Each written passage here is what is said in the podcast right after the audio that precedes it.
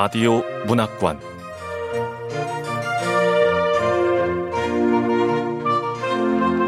한국 단편 문학 특선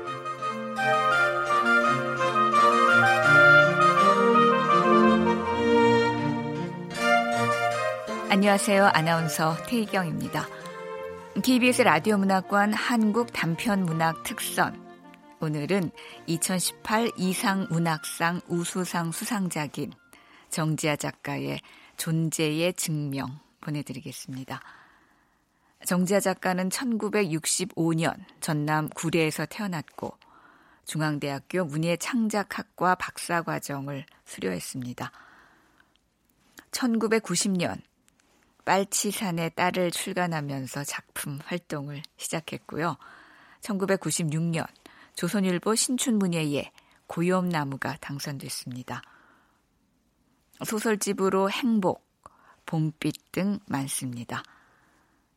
이효석 문학상, 한무숙 문학상, 오늘의 소설상을 수상했습니다. KBS 라디오 문학관, 한국 단편 문학 특선, 정지아 작가의 존재의 증명, 함께 만나보겠습니다.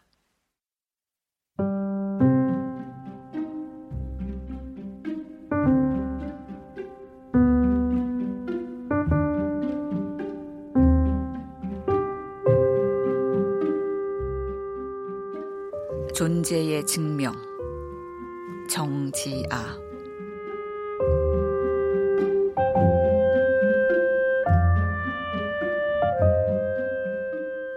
그는 자신이 처한 상황을 전혀 알지 못했다. 이디오피아 하라를 다 마시기 전까지는 하라는 랭보가 가장 사랑한 커피이기도 했다. 스무 살에 이미 시와 결별한 랭보는 연인 베를렌과도 결별한 후 세계를 떠돌았다. 그러다 자리를 잡은 곳이 이디오피아의 하라였다. 시를 버린 그는 하라에서 무기와 커피를 파는 무역상이 되었다. 시와 커피와 무기. 이 세 가지는 공통점이 있었다.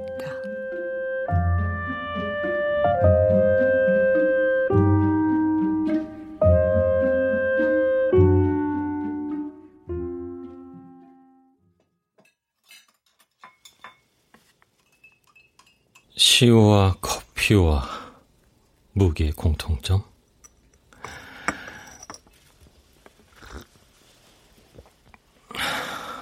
없어도 인간이 사는데 별 지장이 없지. 근데 랭보는 저항과 반항의 상징이었는데 왜 시를 버리고 무기와 커피를 파는 무역상이 된 걸까? 삶 자체를 부정하고 싶어서. 그는 무기상이 되었다가 병에 걸려 다리 하나를 자르고 37의 나이에 세상마저 버린 랭보의 삶이 꽤 마음에 들었다. 돈이든 여자든 목숨이든 하찮게 버릴 수 있는 인생이야말로 진짜 뽀대나는 인생이라는 게 그의 지론이었다. 지론을 되새기면서 그는 잔을 내려놓았다. 그리고 문득 한 생각이 스쳐갔다. 근데 내가 왜 여기 있지? 왜 왔는지 도무지 기억나지 않았다. 여기가 어딘지도 알 수 없었다. 머릿속이 구름에 잠긴 알프스 같았다. 알프스. 알프스라는 단어에 뒤이어 한 장면이 떠올랐다. 라면을 먹고 있어.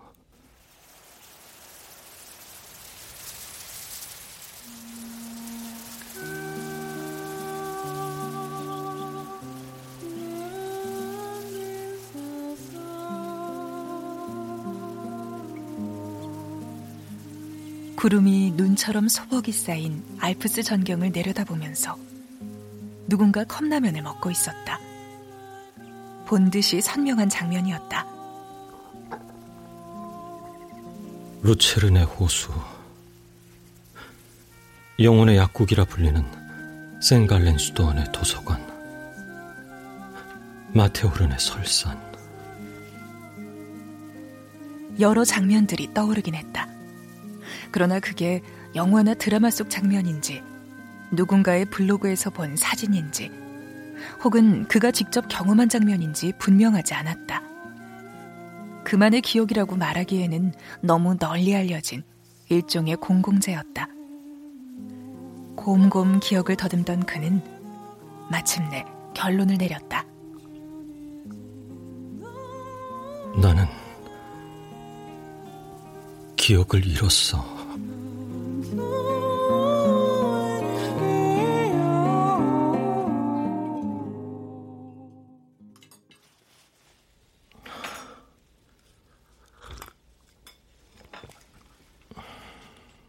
내 이름이 뭐지? 뭐야? 지금 내가 내 이름도 기억 못하는 거야? 이름조차 기억나지 않는다는 건 기억상실이 아니고는 설명할 수 없었다. 결론과 동시에 피식 헛웃음이 새나왔다. 기억상실이라니. 흰 와이셔츠 차림의 청년이 그를 향해 다가왔다. 군중 속에서 익숙한 얼굴을 발견한 듯한 반가운 표정 때문에 그는 다소 마음을 놓았다. 저렇게 반가운 표정을 짓고 다가온다는 건 분명 저 청년과 내가 아는 사이인 거야. 분명해. 한 잔 더 드릴까요? 이런 질문에 대답을 할 때는 말꼬리를 높이는 게 좋을까? 아니면 내려야 할까? 그래, 내리자. 네. 이 집의 하라는 한 잔 더 할 충분한 가치가 있었다. 빗방울이 마른 땅을 막 적시기 시작한 순간 잠들었던 땅이 기지개를 켜면서 나야 라고 나지막이 읊조리는 듯한 커피였다.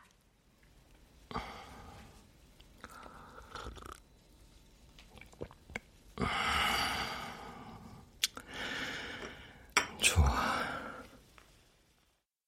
이 정도로 커피가 내 입맛에 딱 맞는 걸 보면 아마 이 카페는 내 단골 카페일 거야.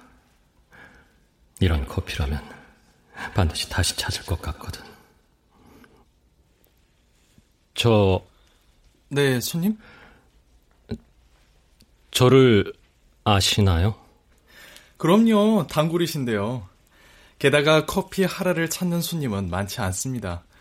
식은 커피가 싫어서 완샷을 두 번 시키는 손님은 더더욱 없고요.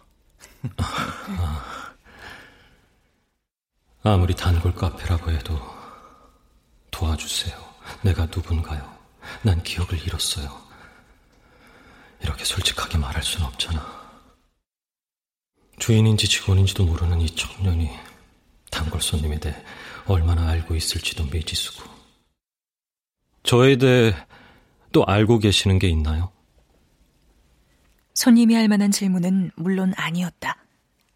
그러나 그의 머릿속에 떠오른 수많은 질문 중에서는 가장 무난했다.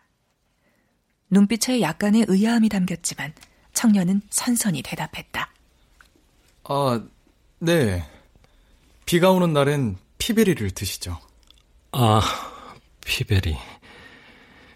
저 청년이 피베리 하니까 자동적으로 떠오르는 게 있네. 케냐의 피베리는 하나의 체리 안에 두 개가 아닌 하나의 생두가 들어있는 커피콩이다. 두 개의 생두에 들어갈 맛을 한꺼번에 간직하고 있다고 해서 커피의 에센스라고 불리기도 한다. 피벨이라는 단어를 듣고 이 정도 떠올린 걸 보면 적어도 한 가지는 확실해. 과거에 난 커피에 대해 잘 알고 커피를 좋아하는 사람이야. 기억을 잃은 지금 떠오르는 정보들이 옳다고 가정한다면 커피 취향은 더할 나위 없이 훌륭했다. 손님, 처음 피베리를 드셨을 때 왜 피베리를 좋아하시냐는 제 질문에 답하셨던 거 기억나세요? 네? 아, 네. 물론 기억나지 않죠. 난 지금 내 이름조차 기억하지 못하는 처지라고요. 이럴 때는 적당히 애매모호하게 아, 네, 뭐 서운해서라고 첫 키스한 여자를 집에 들여보내고 돌아선 기분이라고 하셨어요. 피베리를 두고 그런 말 처음 들었거든요. 청년이 이를 드러낸 채 활짝 웃었다. 교정한 듯 가지런한 이가 지나치다 싶을 만큼 새하했다. 어쩐지 대화를 중단하고 싶은 마음이 들었지만 지금은 취향을 따질 계제가 아니었다. 어떻게든 청년으로부터 그에 대한 가급적 많은 정보를 얻어야만 했다. 저기, 제가 뭐 하는 사람 같으세요? 공부하는 분 아니세요? 공부하는? 그럼 내 나이가 몇 살이라는 거야? 난 내 이름만 모르는 게 아니라 내 나이도 모르잖아. 청년의 말을 듣고서야 그는 자신의 나이도 모른다는 당연한 사실을 깨달았다. 거울로 제 얼굴을 비춰보고 대충의 연령대를 짐작해야 할 판이었다. 맞은편 거울에 비친 내 모습을 보면 나이는 어림잡아 마흔까지는 아닌 것 같고 대학생보다는 들어 보여. 왜 그렇게 생각하셨는데요? 공부하는 사람처럼 보인 거요? 네. 아무 때나 불규칙하게 들르셔서요. 하루에 두세 번씩 들르실 때도 있고 자주 책을 읽으시기도 하고 그래서 이 근처 사실은 대학원생이신가 보다 했죠. 그럴 듯 하루에 두세 번씩 카페에 들락거렸다면 일단 직장인은 아닐 테니까. 뭐 백수일 수도 있지만. 그리고 이 근처 살 거라는 이 청년의 추론도 맞는 것 같아. 안 그럼 하루에 두세 번씩 먼 거리에 같은 카페에 드나들진 않을 테니까. 그 밖에 저에 대해서 아시는 게 있나요? 그는 자신의 질문이 기억상실증에 걸린 사람의 것으로 느껴지지 않게 최대한 평온하게 물었다. 다행히 청년이 그를 환자나 이상한 놈으로 여기는 것 같지는 않았다. 글쎄요. 늘 혼자 오시고 워낙 말을 걸지 않으셔서. 이렇게 길게 대화를 나눈 건 오늘이 처음인걸요? 그럼.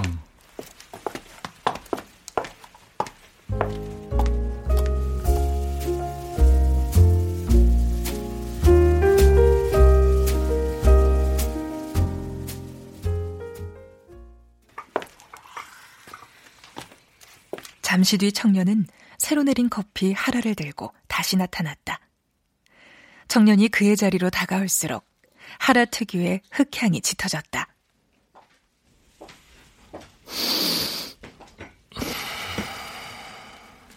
하라향. 첫 잔은 발퀴레 블랙 스트라이프 무늬. 하라와 발퀴레라. 나쁜 조합은 아니야. 그치만 찻잔을 내려놓는 이 청년의 새하얀 이처럼 지나친 감이 있어. 하라에는 뭐니 뭐니 해도 이태리 장인이 구운 그 작은 에스프레소 잔, 안키 팔레레모가 딱이거든. 에스프레소 잔은 형태든 무늬든 집중력을 흐트러뜨려서는 안 돼. 기본에 충실한 그 잔은 아무 장식이 없어도 그 형태만으로 완벽하거든. 단순하지만 흠잡을 데 없는 완벽함. 그게 대지의 향을 품기에 가장 적절한 조합이지.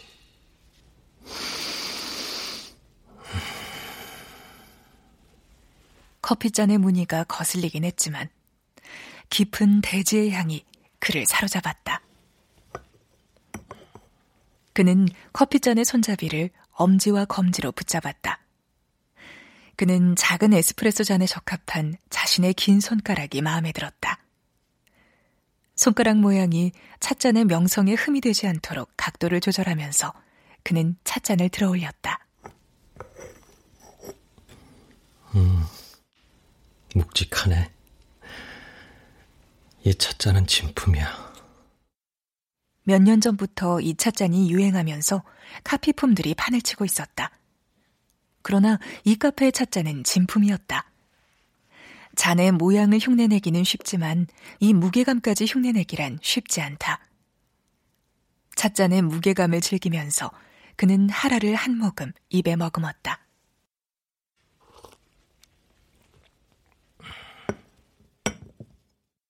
에스프레소는 세 모금 만에 사라졌다.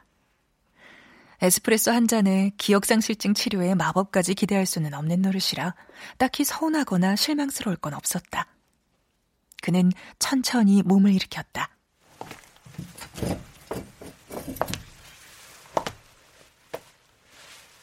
어디로 가야 할지 막막했다. 그렇다고 카페에서 언제까지 뭉갤 수는 없었다. 카페에 대한 예의가 아니었다. 커피 향에 몸과 영혼을 잠시 적시는 곳이 바로 카페다. 적당히 우울하고, 적당히 평화롭고, 적당히 고요한 곳에서는 잠시 머무는 것이 좋다. 무엇보다 의자가 그를 거부하고 있었다.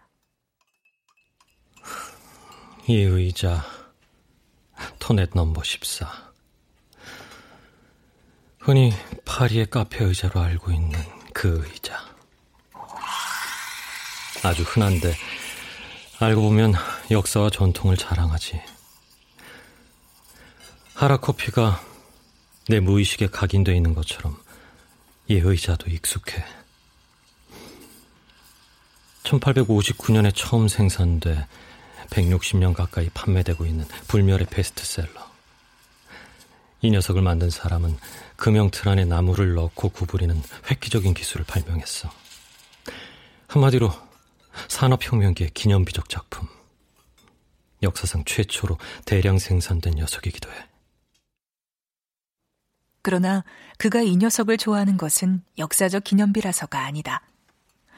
녀석은 의자가 갖춰야 할 가장 단순한 것만을 가지고 있다. 더 이상 뺄 것 없는 단순한 미학이 마음에 들 뿐이다. 이 의자의 유일한 단점이라면 엉덩이가 베긴다는 정도. 물론 쿠션을 깔면 낫겠지만 그 의자의 단순성을 배신하는 행위지. 의자에 대한 예의 역시 적당한 시간에 떠나주는 것. 그는 옆 의자에 놓여 있던 코트를 집어들었다. 이 코트도 내 건지 장담할 순 없지만 내 테이블에 있으니까 내 거라고 짐작해도 괜찮겠지. 계산을 하려면 지갑을, 어? 지갑. 습관처럼 코트 안주머니에서 지갑을 꺼내던 그는 자신의 어리석음에 잠시 당황했다. 자신의 기억, 그러니까 자신의 정체를 찾을 수 있는 모든 정보는 지갑에 있었다. 지갑을 생각하지 못했다니. 집에 가면 내 기억을 되찾아줄 가족도 있을 테고, 내 시간과 함께한 일기장이든 뭐든 기록이나 물건이 있을 테니까.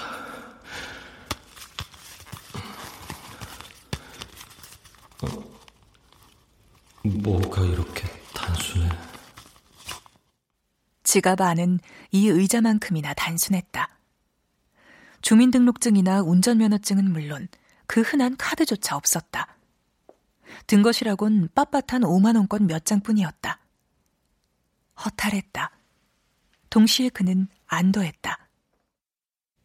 신분을 찾지 못한 건 허탈하지만 지갑이 영수증이나 명함 따위로 너저분하게 채워져 있지 않은 건 다행이야.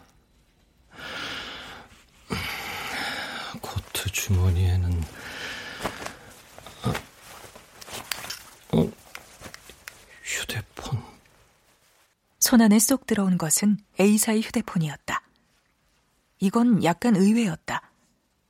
A사의 휴대폰이라는 것을 확인한 순간 A사의 휴대폰을 가짐으로써 자신이 특별해졌다고 생각하는 사람들에 대한 약간의 거부감이 들었기 때문이다. 게다가 지금까지 밝혀낸 자신의 취향이라면 A 휴대폰은 아닐 것 같았다. 하라 커피를 좋아하고 단순하고 오래된 의자에 감탄한 사람이 A사 휴대폰이라니. 어쩌면 사진 찍기를 좋아하는 사람일 수도 있어.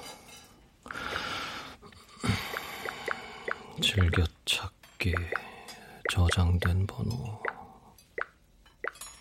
어, 아, 뭐가 이래? 어떤 번호도 기록되어 있지 않았다. 연락처를 다시 검색했다. 단 하나의 번호조차 저장되어 있지 않았다. 뭔가 이상했다. 그의 손길이 빨라졌다. 하다못해 대출이나 대리문자 같은 스팸 문자조차 없이 깨끗했다.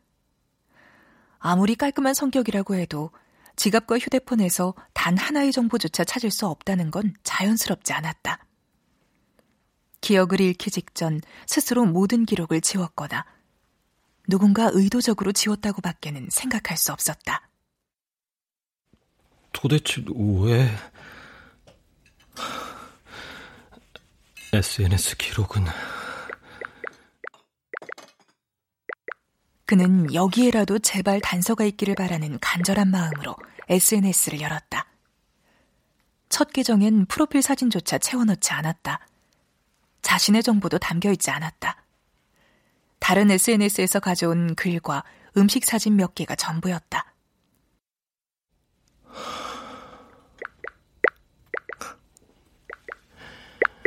내가 누군지는 여전히 모르지만 이걸 보니까 전부를 알게 된 것 같은데.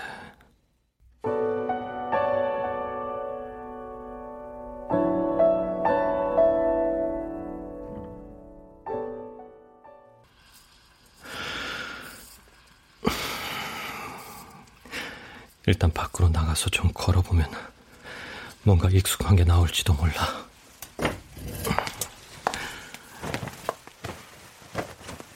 그는 외투를 입고 카운터로 다가갔다. 청년이 점점 더 신경을 긁기 시작한 하얀 이를 드러내며 환히 웃었다. 5만 원입니다. 예. 제가 여기 온 게 몇 시쯤이었죠? 한 시간 전쯤이요. 보통 한 시간 이상 계시지 않잖아요? 거스름돈입니다. 네. 제가 혼자 왔나요? 혼자 왔냐고 묻다니. 누가 들어도 이상한 질문이야. 치매 환자가 아니고는 물을 수 없는 질문이라고. 물어야 해. 알아야 한다고. 혼자 왔냐고요? 네. 여기서 제일 가까운 경찰서가 어딘가요? 기억을 잃었다는 명백한 고백을 하는 건 죽기보다 싫어. 아마 나는 자존심이 꽤 강한 사람이었나 봐. 종로 경찰서인가? 그건 잘 모르겠고요. 파출소라도 괜찮다면 서운 파출소가 가깝죠. 걸어가셔도 돼요. 답변은 친절했지만 청년의 얼굴에서 웃음이 사라졌다. 자연스러운 척하기로 작정한 사람의 경직된 표정이 웃음을 대체했다. 길은 아시죠? 조금 내려가서 우회전, 그리고 쭉 직진하시면 돼요. 조금 전에 이 청년이 내가 이 근처에 사는 사람일 것 같다고 추측하지 않았나? 그런데 이제 와서 길은 아시죠라니. 음, 저 그럼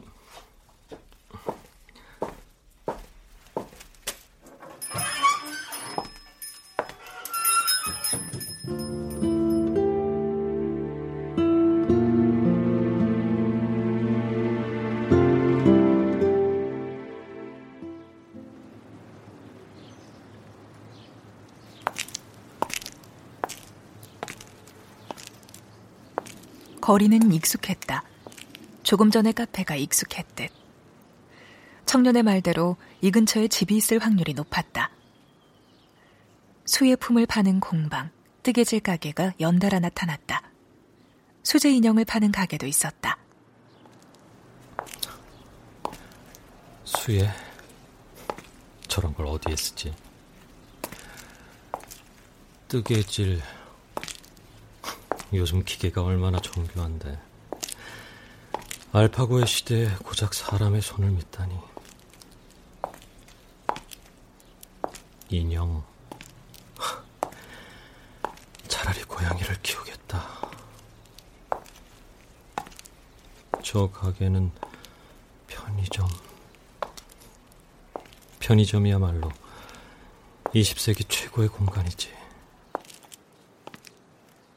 이것이 기억을 잃은 그만의 생각인지, 기억을 잃고서도 남아있는, 그러니까 기억을 잃고도 관통되는 일관된 생각인지는 알 수 없었다. 특색 없이 브랜드를 파는 몇 개의 프랜차이즈 커피 전문점과 간판만 봐도 정통일 것 같은 평양 냉면집을 지나치자 청년이 말한 파출소가 나타났다.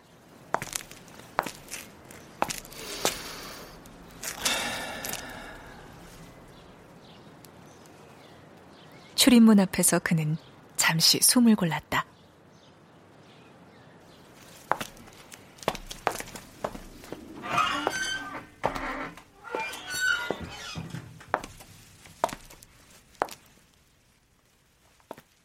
그는 심호흡을 하고 결연한 각오와 함께 문을 열었다. 대낮의 파출소는 다행히도 혹은 불행히도 아까의 카페보다 한가로웠다. 그 결과 세 명의 경찰이 동시에 그를 바라보았다. 제복을 입은 자들이 동시에 보내는 시선은 어쩔 수 없이 위압적이었다. 심장이 더 떨렸다. 어, 저 순한 인상을 선택할까 잠시 고민했지만 불편함을 참는 것이 멍청함을 참는 것보다는 쉬웠다. 무엇을 도와드릴까요? 어? 원래 경찰이 다정하고 친절했었나? 말하는 게 카페 청년만큼이나 다정하고 친절한데. 뭘 분실하셨나요? 분실과 상실. 뭐가 다르지? 뭘 어디서 분실하셨죠? 기억이요. 예? 뭐? 기억을 분실해? 다른 일을 하던 나머지 경찰들까지 일제히 그를 쳐다보았다. 얼굴이 상기되는 게 느껴졌다. 어쩌면 아까 불편했던 건 제복의 시선이 아니라 그냥 낯선 자의 시선이었을지 몰랐다.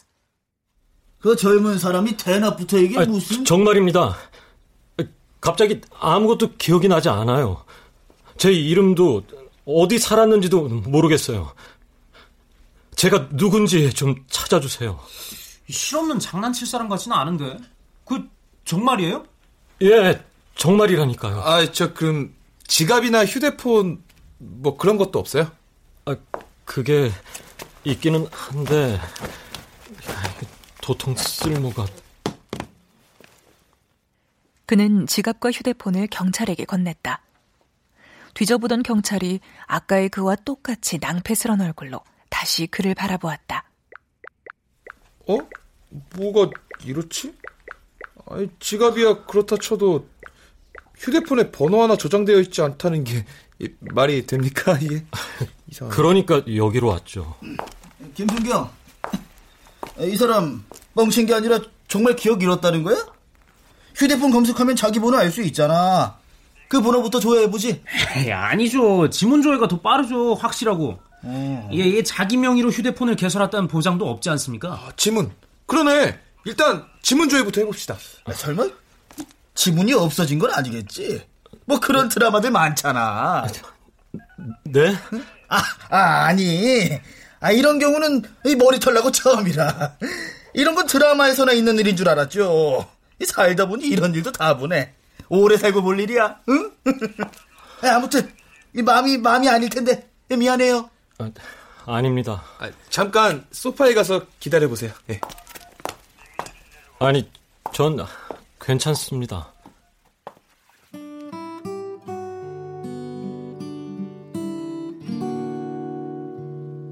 그러나 그는 경찰의 친절한 안내에 따를 수 없었다.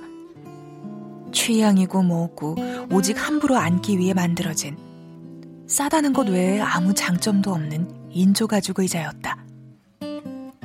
죽은 쥐색이라는 표현이 적합한 색상이었다.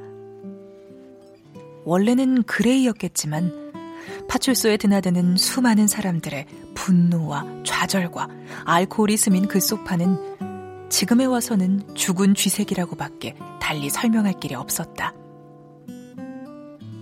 취객들이 주로 머물다 가는 자리인지 쉰 술 냄새가 역했다. 기억이고 뭐고 당장 이 자리를 벗어나고 싶은 마음이 굴뚝 같았다.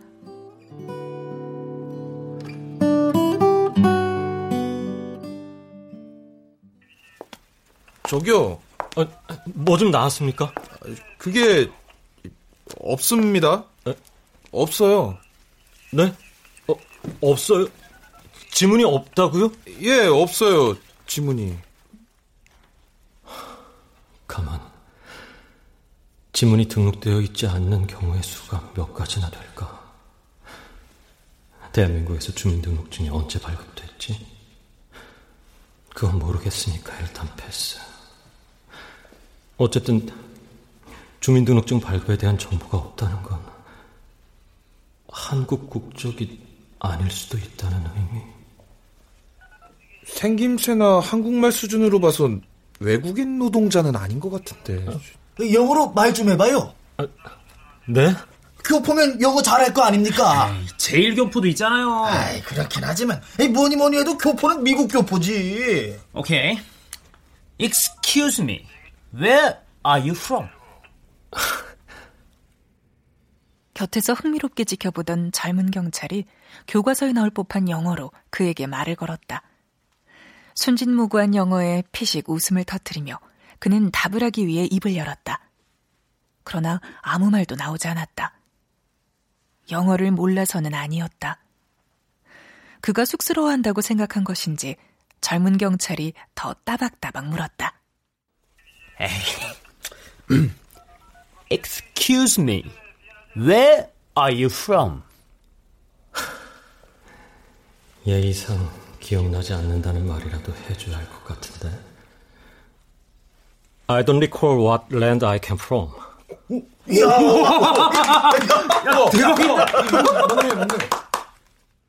그의 정체를 밝혀내기라도 한 것처럼 경찰 셋이 동시에 박수를 쳤다.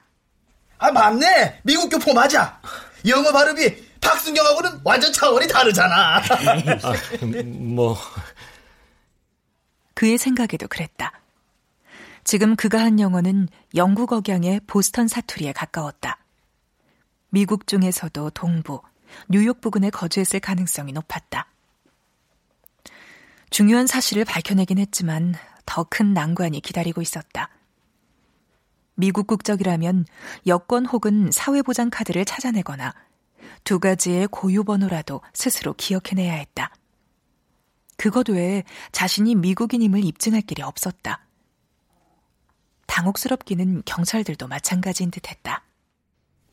그럼 그 뭐냐? 어, 여권을 찾아야지 여권을. 여권 없어요?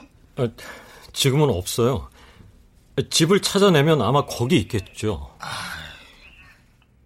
집을 찾을 가능성은 이제 휴대폰 추적뿐이었다. 그러나 그 또한 성과가 없으리라는 불길한 예감이 들었다.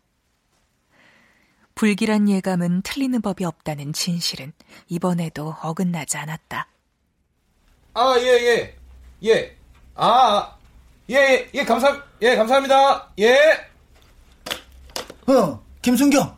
개통자가 누구래? 저 표정 보니까 다른 사람 같은데요? 아, 예. 개 통자는 62세 부산 사는 남자래요.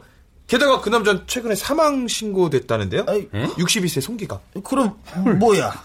이 휴대폰 추적도 실패야? 아, 참 이거 어떡해요? 자신의 일처럼 최선을 다했던 친절한 경찰들은 그 이상으로 낙담한 듯 했다. 사실 그는 낙담한 것은 아니었다. 그저 난감했을 뿐이었다. 그는 여전히 신분과 살아온 이력을 반드시 알아야 하는 것인지 고민하고 있었다. 아, 저, 너무 걱정 마세요. 통신사에 통화 기록 조회하든가 복구센터에 의뢰하고 뭐 송기갑 씨 가족을 수소문하면 뭐라도 단서가 나올 겁니다. 아, 저 개통한 지 1년 됐다니까 두 분이 서로 아는 사이일 수도 있고요. 저, 근데 당장 오늘 어쩌죠? 그러니까 이, 이 본인 명의가 아니니까 우리가 통화 조회를 의뢰한다고 해도 최소 하루는 걸릴 텐데. 어디 갈 데는 있습니까? 네. 일단 알겠습니다. 고맙습니다.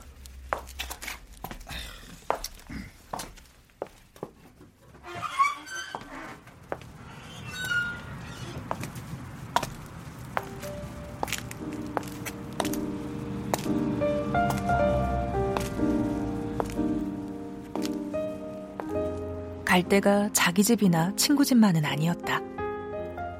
그보다 더 편한 게 천지에 널린 모텔이요, 호텔이었다. 모텔 정도라면 지금 가진 돈으로 며칠은 버틸 수 있었다. 그러나 모텔 같은 곳에 여자도 없이 혼자 묵고 싶진 않았다.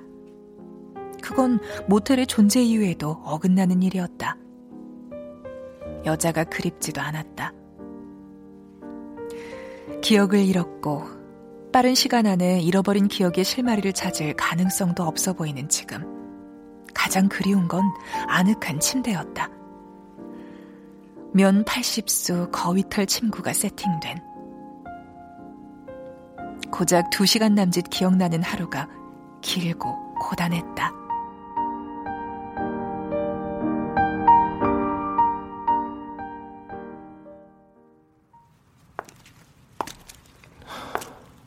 어쩌면 평소에 나는 조금 전 카페에서 걸어온 길을 지나 집으로 돌아갔을지도 몰라.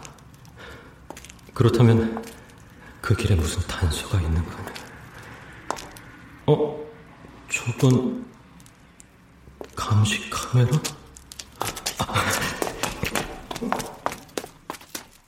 그는 빠른 걸음으로 다시 파출소로 향했다.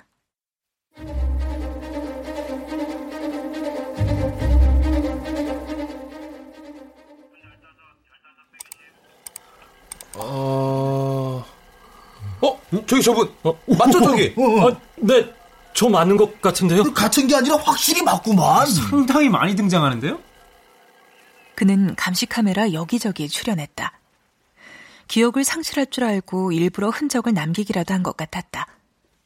불과 몇 시간 뒤에 벌어질 일을 상상조차 하지 못했을 걸음걸이에서는 적당한 긴장감과 여유가 느껴졌다.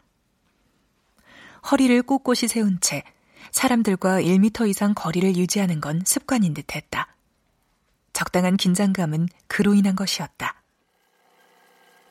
적당한 보폭과 느린 속도. 내가 저렇게 걷는구나. 저런 걸음은 자신에 대한 만족감과 여유에서 오는 건데. 괜찮아. 마음에 들어. 오이씨!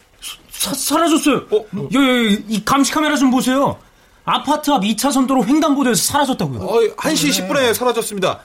이분이 건너온 횡단보도 뒤로는 대형 아파트 단지가 있고요. 어. 좌회전해서 조금만 올라가면 주택가예요. 아. 주택가 앞에 있는 감시 카메라엔 이 사람 안 나오는데. 그러니까 지금 추정할 수 있는 거는 아파트로 들어갔다는 건데. 제, 제, 아파트 감시 카메라는 아무나 보여주지 않을 테니까 제가 같이 가줄게요. 갑시다. 아, 예. 예.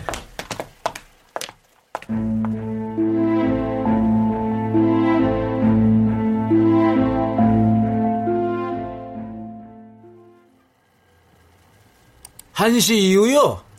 잠깐만요. 김순경이 입회한 덕분에 다행히 곧장 감시 카메라를 확인할 수 있었다. 횡단보도를 건넌 그는 1시 7분 아파트 진입 차량 감시 카메라에 나타났다. 오, 어, 오, 어, 여기 있네요. 어. 여기. 어, 어. 아니 근데 어디로 갔지? 다른 쪽 감시 카메라도 한번 보죠. 예. 시간이 꽤 걸리는 작업이었는데도 관리사무소 담당자는 짜증내지 않고 시간대에 맞춰 각 동의 출입구 감시 카메라를 일일이 다 확인했다. 기억을 잃었다는 구구절절한 설명을 하긴 했지만 그가 다 미안할 지경이었다. 아, 눈이 인공 눈물. 몇 시간 동안 화면에 집중한 탓에 눈이 시렸다. 인공 눈물이 필요했다. 그러나 주머니에 휴대폰과 지갑 외에는 아무것도 들어있지 않았다. 그는 눈 밑을 있는 힘껏 눌렀다. 찍, 쥐어짜기라도 한 듯 눈물이 솟았다. 오, 오 여기! 여기 있다! 아, 211동이네! 오, 저, 정말 있다! 여, 기 여기 있어요! 나 맞네요. 눈물로 앞이 번져 보이는 와중에도 그의 모습이 명확히 보였다. 화면 속에 그는 뒷걸음쳐 엘리베이터 안으로 들어갔다. 엘리베이터는 7층에서 멈췄다. 거기까지 확인한 그는 벌떡 자리에서 일어났다. 자, 자, 자, 자, 자, 기, 기, 기다려요, 기다려요. 에? 발품 팔 게 뭐 있어? 인터폰으로 알아보면 되지. 아. 아,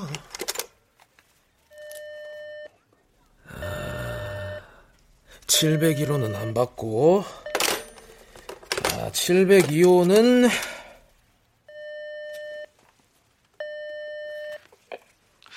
네, 무슨 일이시죠? 아, 예. 여기 관리실입니다. 다름이 아니고 같이 사는 동거인이 있는지 물어도 되겠습니까? 그, 기억을 잃으신 분이 있는데 혹 그 댁에 사는 분이 아닌가 싶어서요. 누나랑 둘이 삽니다. 여기 아니에요. 701호네. 선생님 댁 701호네요. 아, 80수 숙면 거의 털 친구. 고맙습니다. 아, 저, 잠깐만요. 에이, 뭐가 또 남았습니까? 아, 저, 701호가 자가인지 전세인지 좀 알 수 있을까요? 그래야 이분 신원을 확인할 수가 있어가지고요. 아, 예. 어, 자가 소유네요. 아. 근데 소유주가 이분이 아닌데요. 연세가 있으세요. 여자고요.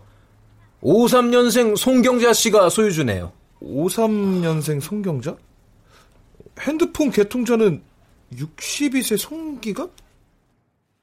김순경이 의미심장한 눈빛으로 그를 바라보았다. 말없이도 시선의 의미를 이해할 수 있었다. 핸드폰 개통자와 비슷한 연배의 성도 비슷하니 뭔가 연관성이 있을 거라 생각한 모양이었다. 그 또한 같은 생각이었다. 그러나 그는 더 이상 아무것도 궁금하지 않았다. 자기 집이라는 701호에서 쉬고 싶을 따름이었다. 자신이 누구든 상관이 없었다.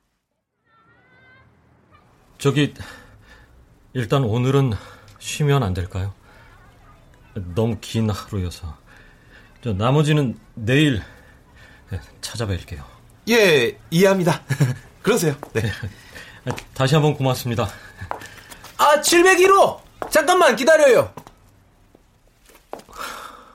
내가 701호구나. 701호.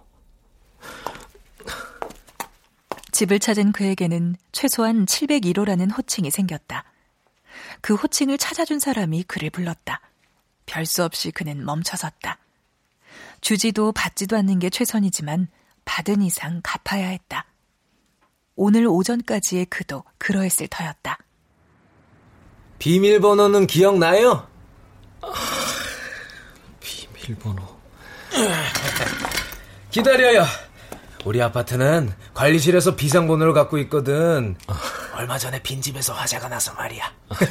같이 갑시다. 자, 자, 자. 아, 저, 네. 그럼 전 이만 들어가 보겠습니다. 네. 아, 예, 고맙습니다, 김승영님. 예, 예, 알겠습니다. 자기 집을 가는 길인데 그는 남의 뒤를 따를 수밖에 없었다. 길은 익숙했지만 211동 가는 길은 기억나지 않았다.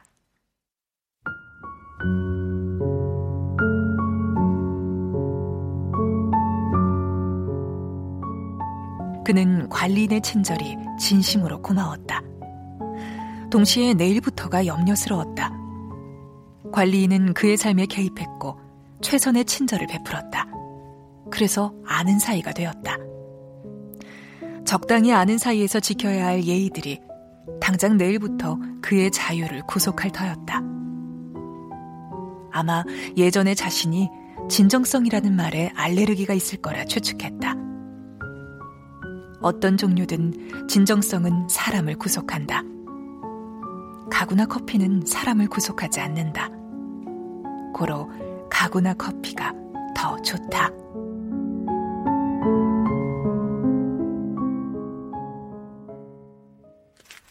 예, 정말 고맙습니다. 저 뭔 일 있으면은 관리실로 연락 줘요. 아, 예.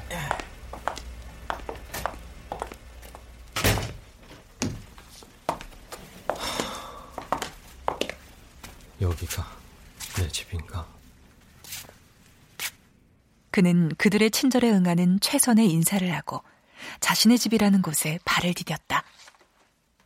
흔한 센서 등이 가장 먼저 그를 맞을 거라는 예측은 기분 좋게 빗나갔다. 이 LED 등은 전자제품으로 유명한 디자이너가 자연에서 영감을 받아 제작한 등이야. 그 디자이너는 캡틴 오가닉이라는 별명으로 널리 알려진 인물이고 마치 빛이 잎사귀 모양을 타고 흘러나와 자연스러운 음영을 만드네. 진짜 자연의 빛과 음영이야. 디자인은 그의 취향에 다소 과했지만 빛의 흐름과 음영은 캡틴 오가닉이라는 별명에 걸맞게 자연의 빛 그 자체인 듯 자연스러웠다. 거실 등을 켜지 않아도 거실의 전경이 부드러운 어둠 속에 제 모습을 드러냈다. 침실과 맞닿은 거실 벽면에 놓인 것은 패브릭 소파 중 명품으로 유명한 2인용 그레이 토고 소파였다. 지금의 그가 알지 못하는 오늘 낮까지의 그의 취향은 역시 그와 똑같았다. 최소한의 것만을 남겨둔 미니멀리즘. 여긴 채워진 곳보다 빈 곳이 더 많아.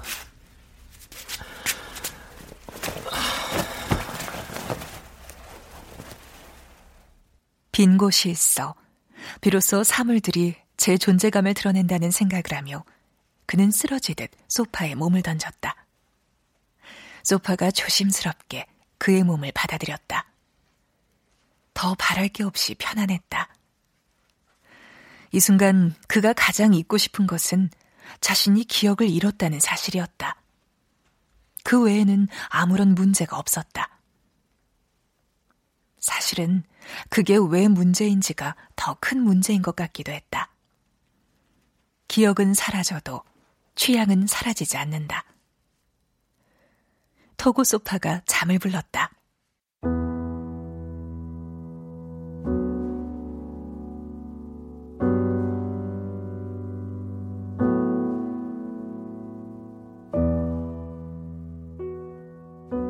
그는 자신이 누구인지도 모르는 채 편안한 잠 속으로 빠져들었다.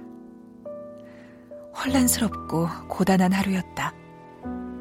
그는 여전히 자신이 누구인지 알지 못했다. 자신이 누구인지 몰라도 상관없었다. 이 집의 공간을 채운 것들이 곧 그였다.